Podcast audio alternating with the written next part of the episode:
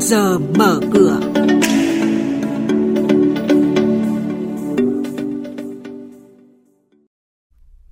Thưa quý vị, thưa các bạn, linh hoạt điều hành tỷ giá Việt Nam được Mỹ đưa ra khỏi danh sách các nước thao túng tiền tệ. Thị trường chứng khoán giảm sâu, khối ngoại trở lại mua rộng hơn 100 tỷ đồng trong phiên. Trong tuần có đến 13 doanh nghiệp chốt danh sách cổ đông chi trả cổ tức bằng tiền, bằng cổ phiếu và chia cổ phiếu thưởng. Thị trường hàng hóa thế giới chỉ số giá nhóm mặt hàng kim loại khởi sắc. Đây là những thông tin chính sẽ có trong chuyên mục trước giờ mở cửa ngày hôm nay.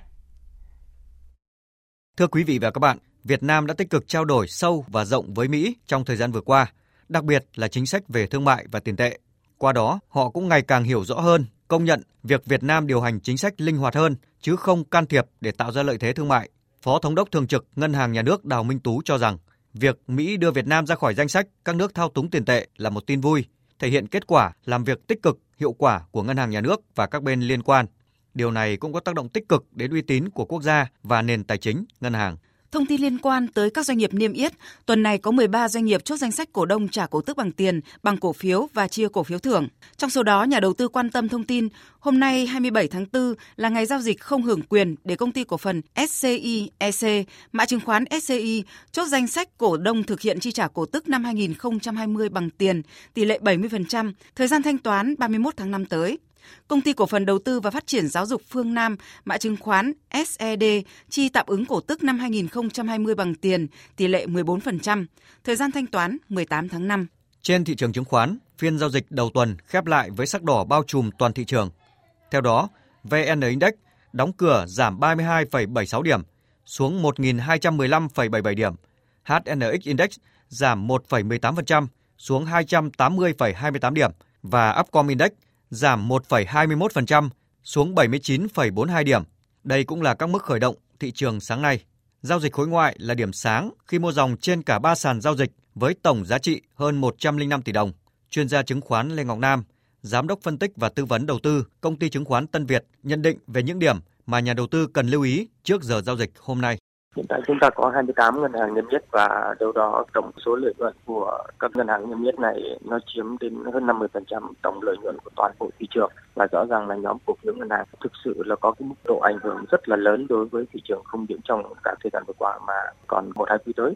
Thế thì hiện tại kết quả kinh doanh cũng như là hoạt động tại hội cổ đông của các ngân hàng diễn ra trong cả tháng tư cho thấy một cái cạnh tranh tương đối rất tích cực của các ngân hàng hiện tại tôi cho rằng là trong quý tới thì có thể là cái nhóm ngân hàng vẫn là một trong các nhóm mà chúng ta cần phải chú ý trong cơ cấu danh mục đầu tư của chúng ta và hiện tại thì nhóm này có vẻ như vẫn sẽ là cái động lực chính để giúp cho thị trường có những cái cải thiện trong khoảng thời gian sắp tới.